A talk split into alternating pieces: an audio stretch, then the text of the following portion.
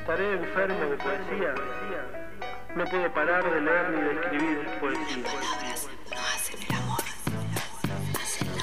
Toco tu boca. Con un dedo toco el borde de tu boca. Voy dibujándola como si saliera de mi mano. Ejemplo. Yacíamos en un lecho de amor. Ella era un alba de algas fosforescentes.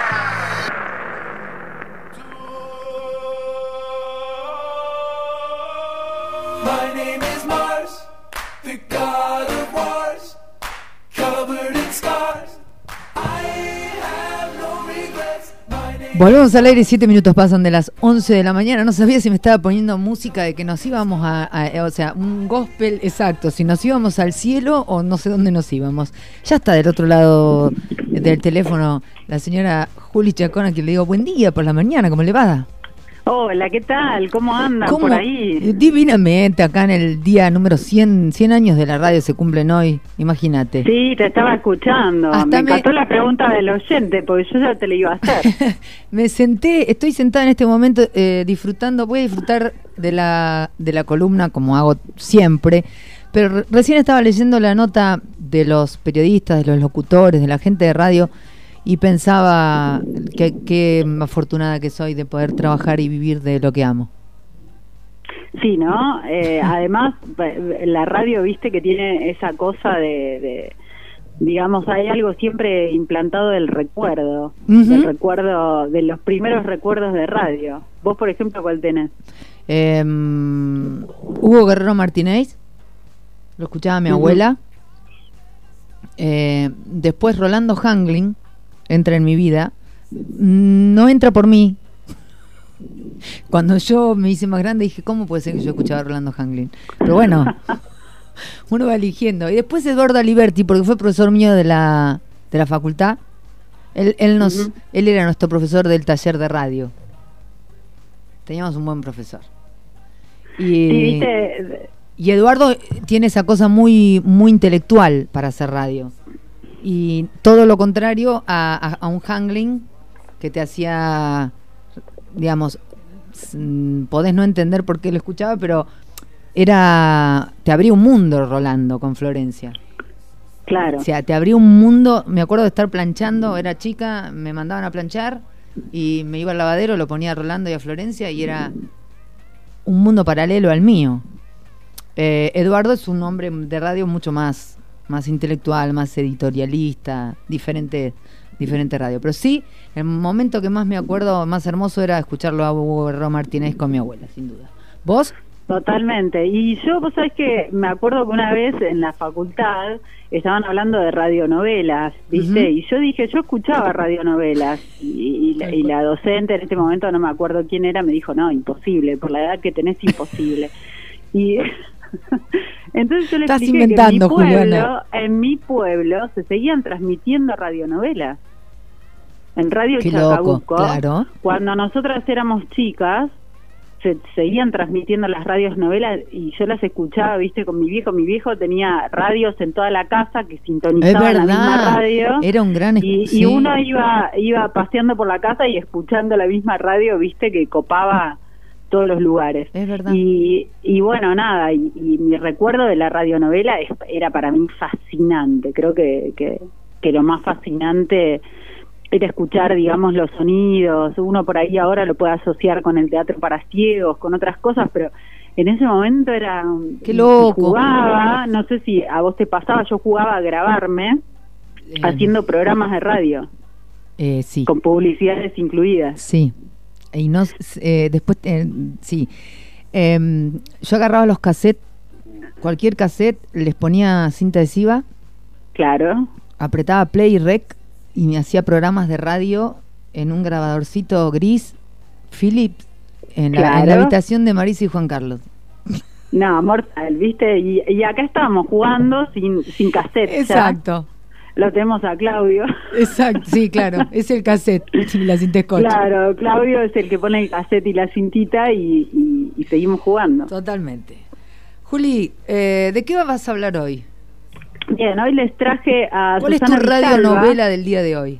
Eh, no, radionovela no. Con, con Susana Villalba no puedo hacer eh, radionovela. Susana Villalba, estuvimos hablando de ella a fines del año pasado porque fue distinguida con el Premio Nacional de Poesía por La Bestia Ser, no sé si te acordás. Sí. Y, y bueno, cayó en mis manos hace muy poco Sin Pelaje Sin Sombra, que es una antología de Susana Villalba, que es una poeta argentina tremenda, o sea, súper recomendable, además de ser periodista y, y dramaturga, digamos, es un- una, tiene una, una poesía súper particular, absolutamente conmovedora y con, con una propuesta sobre el lenguaje eh, la verdad que, que contundente, ¿no? Eh, bueno, para, para que tengan más o menos idea, Susana Villalba nació el 12 de abril del 56, o sea que más o menos ahora están los 60 y pico. Eh, y pa- para no hacerlo, no alargarlo mucho, voy a empezar por leer el poema que se llama Entropía Kantiana, que era un poema inédito antes de, la antología, digamos, que no tenía libro. La antología se hizo en 2019, Sin Pelaje Sin Sombra, por la editorial Chantén. Y este poema, Entropía Kantiana, que está casi al final del libro, le da el título al libro. Y dice, si al tocar la pupila no parpadea es que ya no me ve. Si el cuerpo frío no va a volver a acercarse, no es que está lejos, no está. Lo que era puro sentido no hay, y lo que hay se siente como error. Nubes rotas en un cielo que es nada, pero una sensación permanece en mi cuerpo como parte a la que falta consistencia, como una niña que sirve tazas vacías a los amigos imaginarios. Qué paradoja ser con otros, en otros que se pierden, se van o se vuelven de pronto piedra ciega de mí. En la distancia de su muerte a mi corazón aún creo que brilla. Eso que parecía ser en sí alegría pura de pronto fue un desequilibrio de ácidos fermentos, un desorden de filtros, todo sistema es caos en proporciones tolerables. Si afuera es tóxico vivir, es pura resistencia. Aún me despierto con un nombre en la boca. La palabra nació de esos anacronismos. Si es sublime lo que nos supera y poderlo pensar es nuestra dimensión, nuestro mundo es la apariencia organizada. Pero siento la pura realidad sin disolución, sin pelaje, sin sombra. Sublime consuelo pensar que hay una razón pura para la inequidad, el sometimiento, como para la oscuridad. Sin borde afuera todo es demasiado, adentro finalmente se disipa por entropía, fuga, olvido. También la ausencia es estar hasta la muerte, se sublima o se reduce a escala de lo insignificante. Pero el vacío, adentro, afuera, la inmensidad de la estulticia, la lógica brutal, impúdica del mundo y tan continuamente se va perdiendo rabia, asombro. Algo de mí se hiela en ese cuerpo que sin embargo no toma mi calor. No es energía que se pierde, sino una forma de verme, ver el mundo, una forma de vida que cambia más lejos que la imagen de mi vida, más allá de mi deseo, de mi posibilidad, de todo el caos del sueño, del universo, de la vida que se fuma, apenas llegan unas pocas palabras que ordenamos, caminos que se hacen uniformes, conjunciones. Se dice evolución, pero es un giro, azar, monstruosidad adecuada a la crueldad del mundo, el frágil equilibrio de perder lo superfluo, lo que no sirve más que al sentimiento de lo bello. Ah, ya. Y sí, así vas a estar, viste, es tremendo el poema. Así vas a estar con Susana Villalba, así va a estar cualquier lector, digamos, digo yo, ¿no? Es absolutamente conmovedor lo que- el, el trabajo que hace sobre la poesía y obviamente su, su percepción del mundo, ¿no? Y del lenguaje. Eh, en, al principio del libro aparece, me cuesta mucho sostener el micrófono de- del, del celular manejando un libro. Quiero que Manejando un porque- cuatrimotor. Sí. Claro. Eh, pero bueno, al principio del libro aparece un texto que digamos podría actuar de prólogo, que se llama La voz de mí. Y en ese texto ella dice, creo que es fundamental en la tensión entre una manera absolutamente personal de organizar y desorganizar el lenguaje y la necesidad de hacerlo dentro de los límites del lenguaje en común que genera precisamente comunicación. Más abajo dice, vamos por el monte del lenguaje, no por sus sendas. La gramática, la sintaxis son modos establecidos de ver y pensar. ¿Es posible un lugar anterior a su estructuración? Cada cuestión trae su modo y su tono. A veces damos vueltas en torno a algo que obsesiona porque cada vuelta se distingue un poco más. Y lo más destacable, digamos, que dice en ese prólogo es, no es el lenguaje lo que habla, sino su descarrilamiento o su nacimiento. No soy yo en mi forma cotidiana de estar en el mundo la que escribe, esa personalidad, personaje que protege ante el mundo.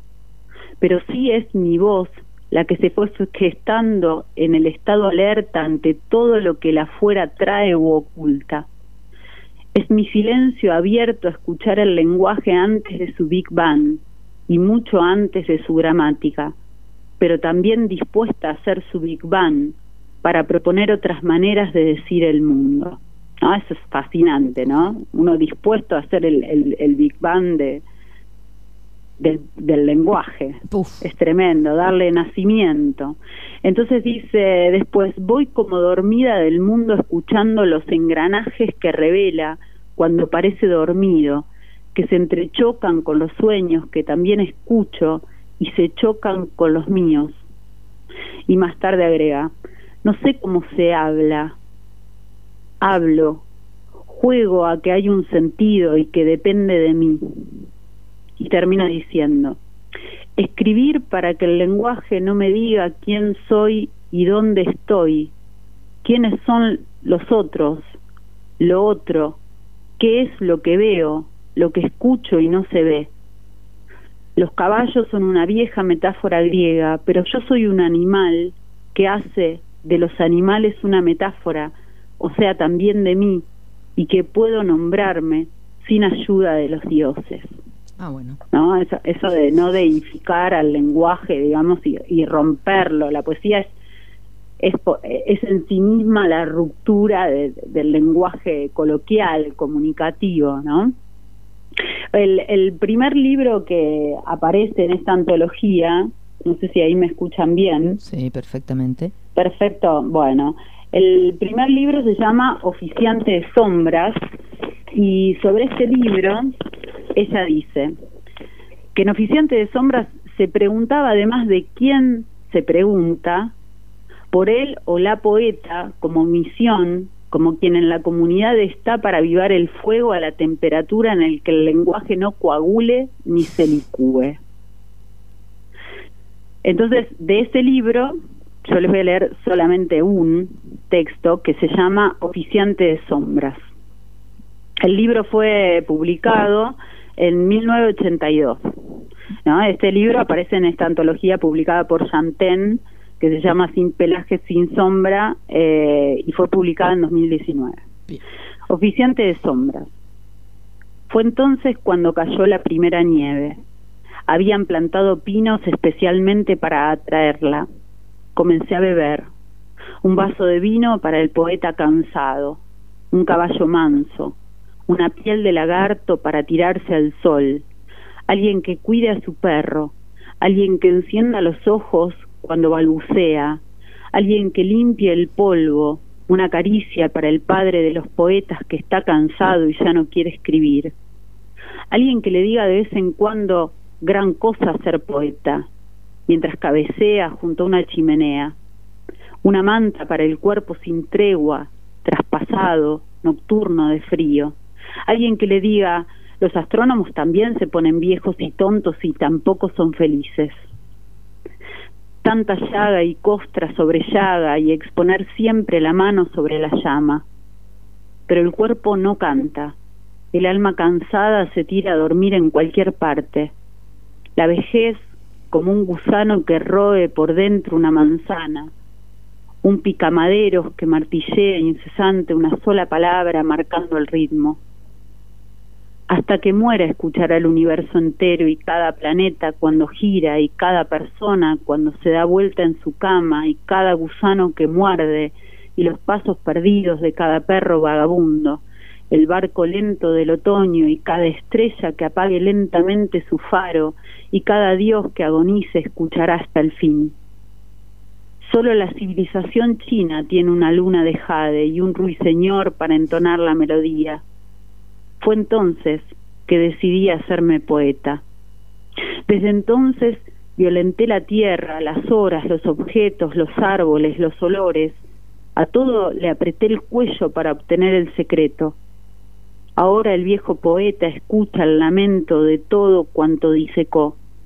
Ve la muñeca con la estopa fuera del vientre, ve el universo que agoniza por su mano devastadora y sabe que no ha callado ni comprendido. Siente el cuerpo como un frío indeclinable, como una llaga única, ve el destino como un animal muerto a sus pies. Entonces cabecea junto a la chimenea, se ovilla lentamente y balbucea. Descender por una escalera de marfil, por el pozo de Alicia, por el humo de todas las vidas anudadas dentro de mí. Entrar en mí mismo como en un puente, como en un libro de estampas. Quería entrar como en un templo, hacer de mi corazón la piedra del altar y ofrecer todas las noches un animal sangrante, agobiado de vida como el verano mismo. Pero la vida se desarrollaba sin mí. Apenas podía sentarme a contarla como quien cuenta ovejas para conciliar el sueño, como un obrero que pega etiquetas sobre unos frascos, sino como un templo. Entonces descendí como en una tumba y convoqué a todo lo que no habla el hombre, y fui un oficiante de sombras. Pero voy a mirar a la muerte a la cara y va a darme una palabra para entrar en un lento barco, en un pan de cenizas, en un horno blanco donde comenzar a desvestirme y deshacerme con el tapiz a medio tejer, a medio destejer, a medio descifrar. Y así quedará mi corazón abandonado de pronto, con las cosas pequeñas sin terminar, como en una aldea arrasada por la peste, quedan un cántaro derramando leche, un caldero en el fuego, un perro hambriento. Hay que tomarse su tiempo para leerla. Sí, es, es, es, es, y bueno, pero la poesía, digamos, la poesía que realmente logra decir siempre es... Ni hablar. Absolutamente conmovedora, ¿no? Siempre hay, hay, hay un lugar donde nos, nos desarma y, y nos arma a la vez. Ujú, Tal cual. Bien, el, el otro libro que integra a continuación la antología se llama Clínica de Muñecas y fue publicado en 1986. En este, sobre este libro ella dice, además de un recorrido por los personajes con quien se viste el yo, recorría el parentesco de una poesía antigua relacionada con la juglaría, pero también con un mundo aún de rituales artificiales evidentes. ¿Acaso la gramática no es la forma más sutil de administrar la violencia humana? ¿El poeta acaso es el que se queda para contar no una historia, sino una experiencia del corazón salvaje y violento que se organiza en el lenguaje después de sacrificar algo? Ahí estamos. Bien, con esa pregunta Sí. tremenda, eh, eh, ella, digamos, eh, en, en el prólogo este, ella va tratando como de decir cuáles eran las preguntas que como poeta ella se iba haciendo a lo largo de cada libro. Eh, y Urdimbre es uno de los poemas que, que integran Casa de Muñecas. La verdad es que a mí me costó muchísimo Elegir. elegir, ¿no? Eh, quiero decir que tengo marcados más o menos unos 100 poemas, Pero bueno, decidí, por una cuestión de lógica, dentro de la columna, eh, mencionar solo uno, porque si no, necesitamos, no sé, días. Un programa particular. Sí, de, y de ocho horas, ¿viste? Ajá. Bueno, eh, este se llama Urdimbre. Límite del tapiz. Esparta de tela. Veo pasar los hijos, los amantes. Una mujer, España con cristales, plegaria. El mundo está detrás del aire, creo. Una manada de cinco puntas. La que decadencia con su cola cortada, veo pasar, no tenerse, no tener un patio en el alma, una rueda con el pie vencido, creo. Palabras y su filo, vierte de canto un dólar contra el corazón, diligencias veo pasar, las caras del precipicio, creo, del corazón una ventana que se escurre, me estiro, me vuelvo, me acuso, no tener un cuerpo en el alma, creo. La historia termina donde empiezo. Uróboro, urdimbre de rezos. Era un lagarto mutando de tierra a puente, del agua al espejo. Corté palabras, corté cuentos para la cena, creo. Las selvas de Landon veo pasar. No tenerse, no tener un nombre para creerse amor. Corté amor para la cena, para la última o primera vez verdades quiebran como relámpagos. No crearse, no decir lo que se debe, no deber, no declararse, ser fácil, sentirse físico, no claudicar, no hablar como quien se cree, creo. Yo era un cuento, no tener una cruz de cenizas, un plano de no tener. Yo era un secreto, no claudicar reflexiones en el corazón trinchera, pozos, aldabas, el mar fuerza las cerraduras, fluye, palabras para dormir afuera, intemperancia, fluye, una voz que se triza, es más que noche, una gota, creo, corté, creo, palabras, son estatuas. Uf. Y ahí aparece fuertemente, digamos, este trabajo que hace ella sobre el lenguaje, ¿no? Ella habla de una metáfora en el prólogo donde habla como de dos caballos, ¿no? Y, y habla del lenguaje como un caballo indomesticable y de- del lenguaje como el caballo de- del lenguaje comunicativo. Eh, y ella dice que va entre esos dos caballos todo el tiempo. Bueno, acá ese esfuerzo, digamos, por, por, por mantener el lenguaje poético para, para decir finalmente que las palabras son estatuas, ¿no? Son, son cosas sin vida. Increíble lo que hace. Increíble. El siguiente libro, que fue publicado en 1989, que aparece en Sin Pelaje y Sin Sombra, es, eh, se llama Susi, Secretos del Corazón. Y ¿Se ella llama? ese libro... Sushi. ¿Cómo? Susi, Ah, sus- Secretos ah, del Corazón. Ah, me parecía que sushi no podía ser. No, no, no, Susi. Bien. Eh, en este, sobre este libro ella dice, profundicé el recorrido por tópicos, frases hechas, estructuras que nos llegan ya estereotipadas, en bloques de imágenes, palabras, roles, etcétera, pero quebrando el discurso, descontextualizándolo. Superpuse la ráfaga sin sintaxis sobre una métrica clásica para escuchar y decir qué surgía de la fricción pero sobre todo recorrí en acción la pregunta por el quién de la voz. Eh, el poema que elegí, que elegí un montón, vuelvo a decirlo, ¿no? Es- es- esta selección final está atada más que a, a la lógica al azar, ¿no? Porque no sabía mucho, no sabía mucho cuál elegir. Este No es cierto. poema que, que integra Susi Secretos del Corazón se llama ¿A dónde vas? ¿A dónde van todos? Y dice, hilando fue que perdí el tiempo y no volví, aunque desperté, no supe de la aurora. Eran sombras que el aire devanaba, eran máquinas zumbando en mi cabeza, razonaban por mí y me levantaron de una pena redonda y enfrascada en lenguaje que no invoca qué nombre ponerle porque sí, por no beber, por nada. Por algo habrá parido, por alguien se consume tanta espiga bajo el fuego, por no decir se bebe, se asesina, por no saber la sed aumenta, por danzar se asusan perros, ladran, por algo llueve tanto y la luna no aparece en los molinos vencidos, se oyen herrajes oxidados como hamacas, en la noche son mecidas por alguien, ladran Sancho, cabalguemos con una sombra sola y empapada se columpia. Estaba de la cabeza, bebía y seguía pensando y pidiendo el corazón una fiesta, en medio de esa fiesta cansada de estar de la cabeza hasta las bolas, de estar de la cabeza, o de estar o de pensar estaba, o cansada de pensar y existir, luego de la cabeza hasta los pies y hacia arriba la fiesta terminaba en cielo raso y una bombita azul.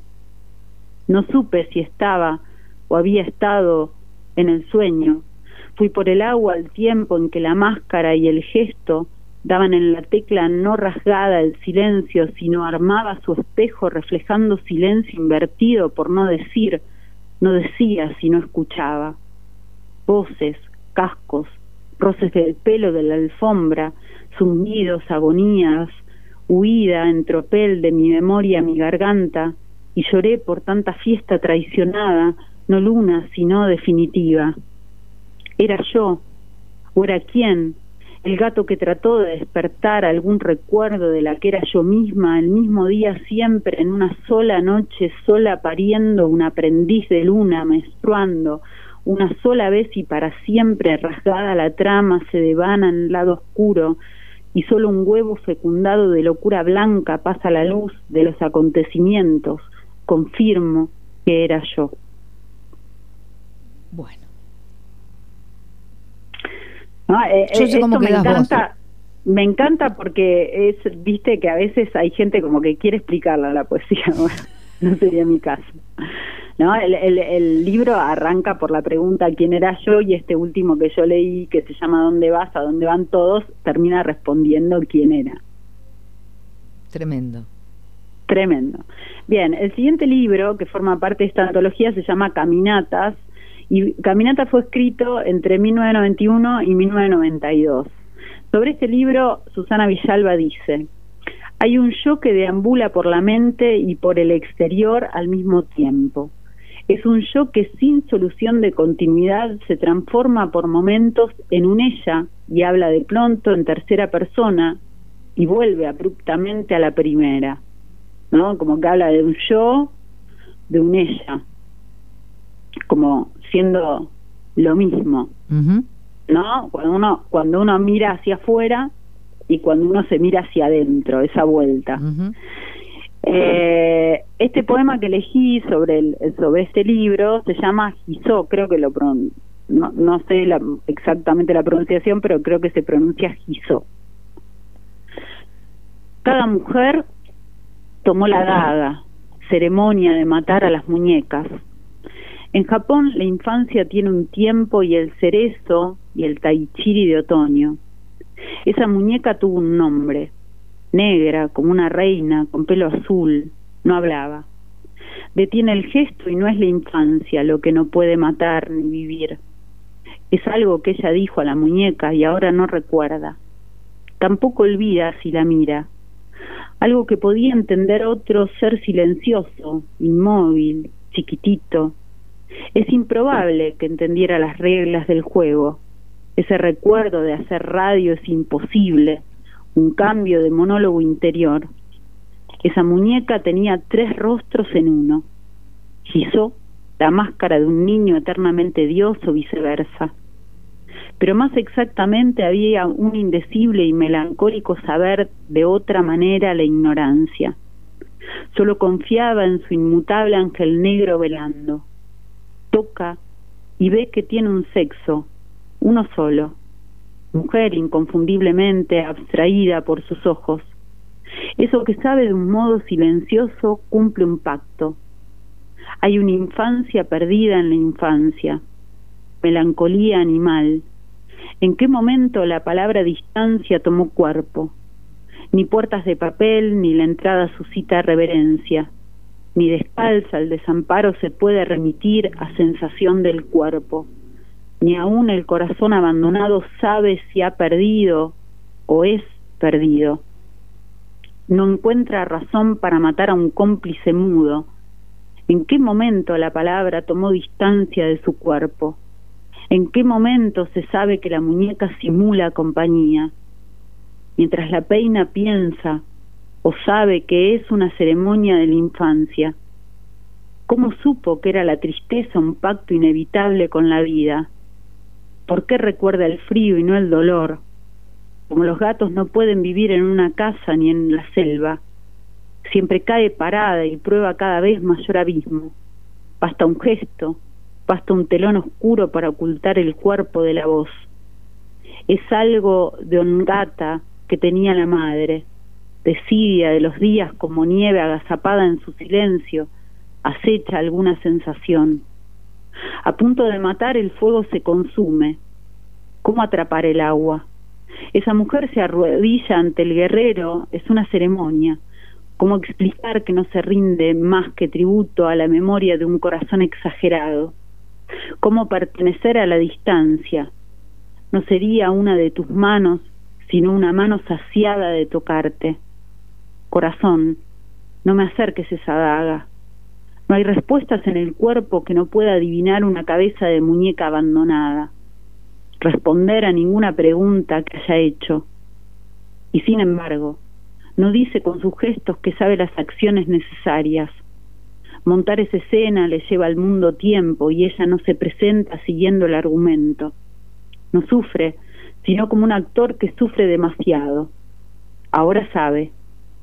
Si jugaba la radio, no es que hablaba o pensaba, simulaba una escena, repetía un gesto hasta que el patio se volvía real como una casa de muñecas. Corazón, ¿por qué tan sigiloso? En el kabuki se ven los asistentes que traen el puñal y el actor vuelve a matar todas las noches. Esa muñeca representa la representación de su infancia, hasta que se hace real como si nunca hubiese estado en ese patio agazapada en el frío, silenciando respuestas a preguntas que no hizo. Es una ceremonia, pero detiene el gesto. ¿En qué momento se separa la cabeza del cuerpo? No sé, Juliana. Esto es para Sole, ¿no? Esto se lo preguntamos a Sole. Yo no sé, no sé si vos lo sabés. No, no sé, no sé, no sé, no, no podría. Creo que, que ahí nunca lo- esa señora. lo- eh, yo creo que, que ahí Susana Villalba lo dice bien. Lo- eh, ya, ya con sus palabras alcanza. El siguiente libro eh, que integra esta antología se llama Matar a un animal. Este, este, este libro es tremendo porque ella lo que hace es tomar casos reales de, de asesinatos, digamos, de crímenes y sobre eso escribe poemas. O sea que me fue muy difícil elegir sobre todo porque porque entiendo que estamos en, en un momento de mucha sensibilidad y uno tiene que ser muy precavido, digamos, con la palabra que lleva al lugar comunitario. Así que, bueno, elegí uno. Sobre este libro ella dice, está escrito en segunda persona, no es solo una apelación al lector y a que cada uno se pregunte qué parte le tocó en la violencia de la comunidad. Es tremenda la pregunta. ¿Qué parte nos tocó a cada uno en la violencia de nuestra comunidad? Apa. Eh, Contéstala. bien. No, no sé. Sí, sí sé que todos somos partícipes de la violencia, ¿no? De alguna u otra manera, consintiendo mandatos, eh, estructuras, Callando. silenciando, por supuesto. Sí, sí. Eh, bueno, este libro, Matar a un animal, como no sé si lo dije, fue publicado en el 97 y el poema que elegí es Drácula Bien. y dice... Vamos con la luz. Bebí demasiado hasta que las preguntas se hicieron físicas, náuseas. ¿Por qué o para qué tus ojos de gamuza, esa belleza griega que aturde, o mejor dicho, ¿para qué estremecerme por mirar y no mirar? ¿Para qué si veo tu reflejo en todas partes? Como si fuera yo el venado y el jaguar fuera mi propio deseo que me aterra. ¿Para qué ser el sol si en un tránsito nocturno solo alumbra la inconsciencia del descenso? ¿Para qué tener conciencia del exilio? Persigue la sombra de su sombra, se persignan. ¿Para qué decir te quise tanto o a quien no existe? ¿O es que ya no está? ¿O es que se fuga?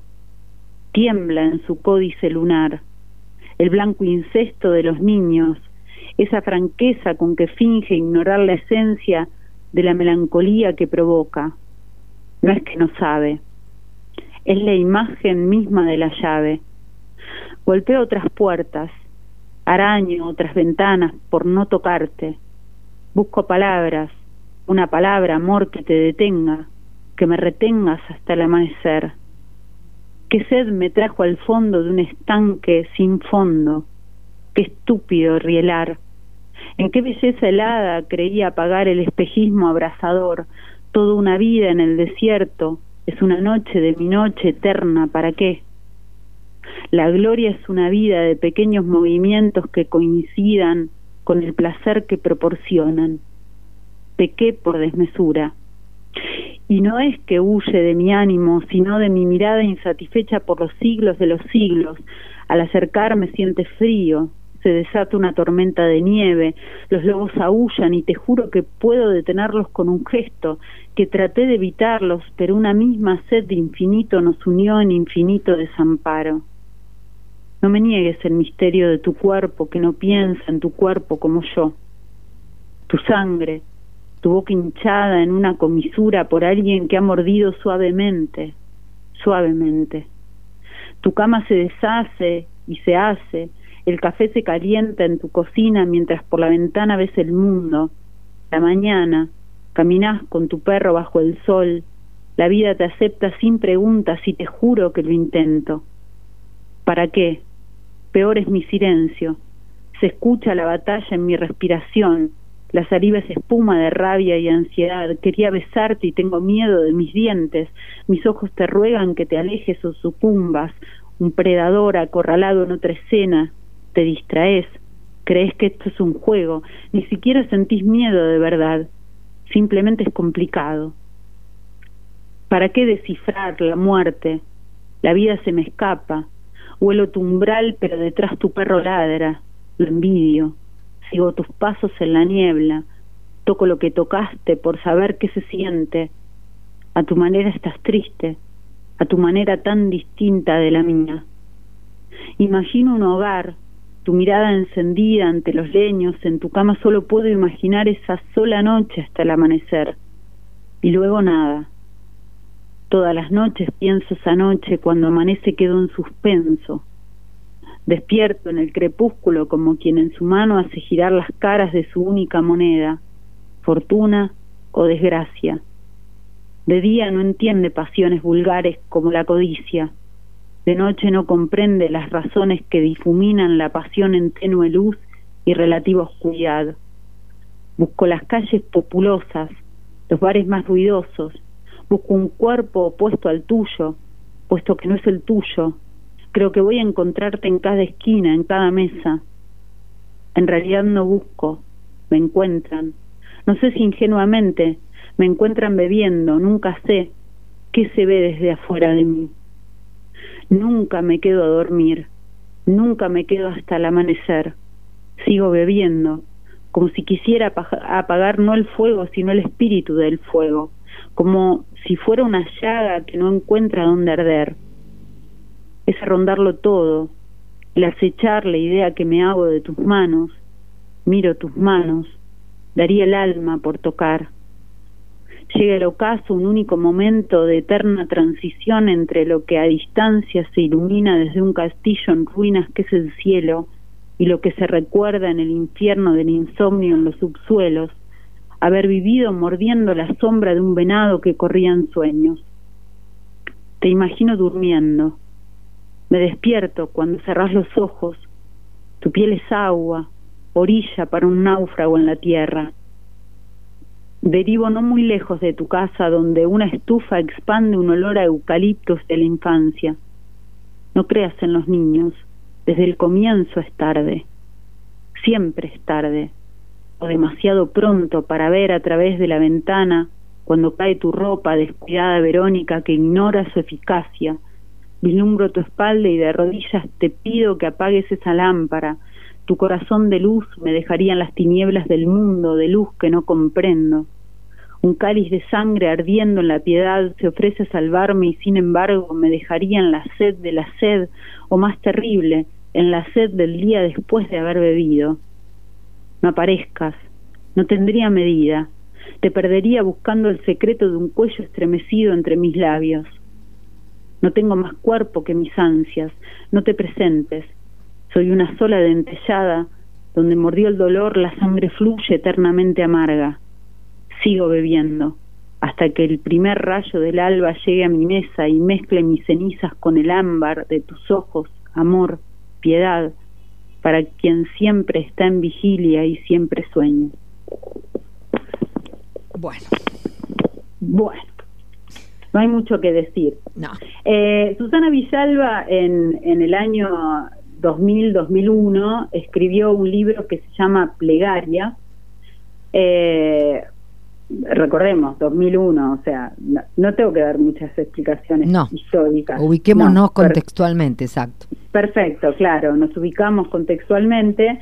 En, en el 2001, 2000-2001, ella escribió este libro que se llama Plegarias y ella lo escribe mirando desde la ventana de un bar, ¿no? Desde de- no no como quien mira y no participa, ¿sí? Sino como quien mira y, y es atrapado por el caos de afuera, forma parte, aunque sea en la mirada. Ella sobre este libro dice, Plegarias es una fe perdida, un estallido que gira sobre sí mismo, un estallado del lenguaje que en remolino tampoco llega a una nueva significación. Y este es el último de los textos de Susana Villalba que voy a leer, porque este es el último libro que integra la, la antología, además de, después aparecen al final eh, textos inéditos que no tenían publicación hasta el momento, pero es más o menos como para darles un pantallazo de, de esta poeta que es súper recomendable. Eh, y bueno, y vuelvo a decir que la, la elección que hice yo de los poemas es más azarosa que lógica, porque no podría elegir jamás uno que sea representativo. Claramente. Eh, bien, en Plegarias aparece el texto que se llama Pieza inconclusa para piano mecánico. Eh, lo que quería también decir es como que ella, además de usar la forma del verso, digamos, también muchos de los que yo leí están en prosa. ¿Es verdad? Este, por ejemplo, Estamos está haciendo. en prosa. Bueno, la- pero lo- la mayoría fue poesía, así que lo que estamos haciendo es radio poesía hoy. Claro, poesía, digo, en verso o en prosa, Sí, sigue claro. siendo poesía, sí. Este se llama Pieza inconclusa para piano mecánico. Entonces, se debe bendecir frente a la muerte blanca o negra. Bendita ambigüedad, tu sacrosanta confusión y todas tus razones arbitrarias te bendigo. Ilusión, objeto del deseo y todo símbolo que vele por nosotros, ¿qué importan las preguntas ya hechas, respondidas, si nada se sabe, aunque se sepa leer y aunque nos vuelva a suceder? Bendito cada uno que vuelve a preguntarse. Como si fuera el Génesis el hombre primero y la mujer primera que se separan. Bendecir la ingenuidad de tantas horas, los meses pasados en preguntas y ese empeño en ignorar. Hay un momento en que el amor atenta, cobra víctima, se salva con imperfecto adiós. Bendigo entonces tu fastidio, tu sálvese quien pueda, tu sagrada barriga y tu temor de Dios. Nadie da un salto que supone mortal, gracias al cielo, que todos sabemos que es abstracto. Bendito entonces el instinto que te aferra a tu piso y mi ignorancia de que tampoco vos sabés lo que conviene.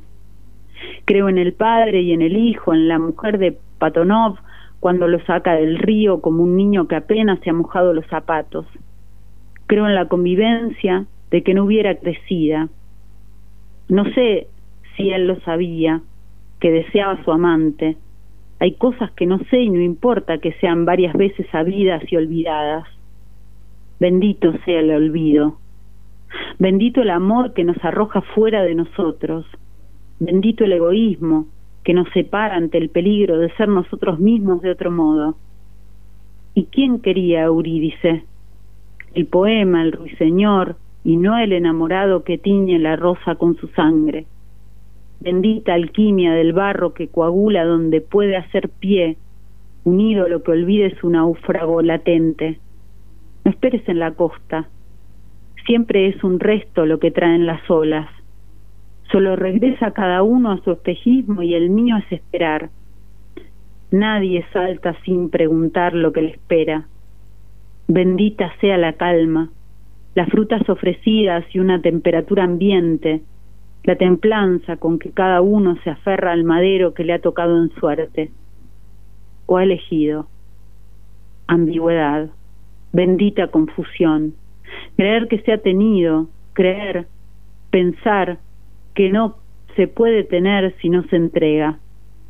La vida como un mar que viene y va, la muerte de quién te mataría.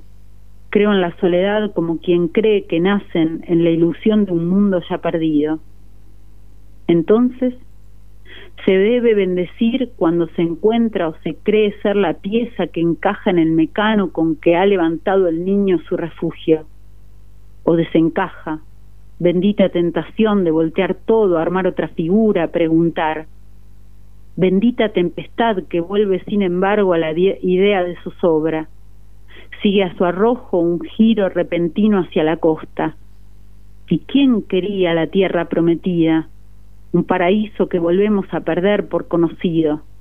No es cierto que supimos, no es verdad que rozamos el árbol, no estaba a nuestro alcance la idea del bien ni la del mal, bendita sea. Bendita entonces tu estulticia y tu arrogancia, tu inocencia que te salva de los cargos y bendita tu ignorancia de los otros y la mía. Lo cierra usted. Lo cerró Susana. Bendita tu ignorancia de los otros y la mía. Ojalá que no. Ojalá todo lo que está pasando no nos haga ignorar más de lo que ya ignorábamos. Eh, Chacón, la próxima vez que me haga esto la mato. 54 minutos, gracias. Nos escuchamos el martes que viene. Grande. 54 minutos pasan de las 11 de la mañana, pasó Juli Chacón sin máscaras. Estaré enfermo de poesía. No puedo parar de leer ni de escribir poesía. Toco tu boca, con un dedo toco el borde de tu boca. Voy dibujándola como si saliera de mi mano. Ejemplo. Yacíamos en un lecho de amor. Ella era un alba de algas fosforescentes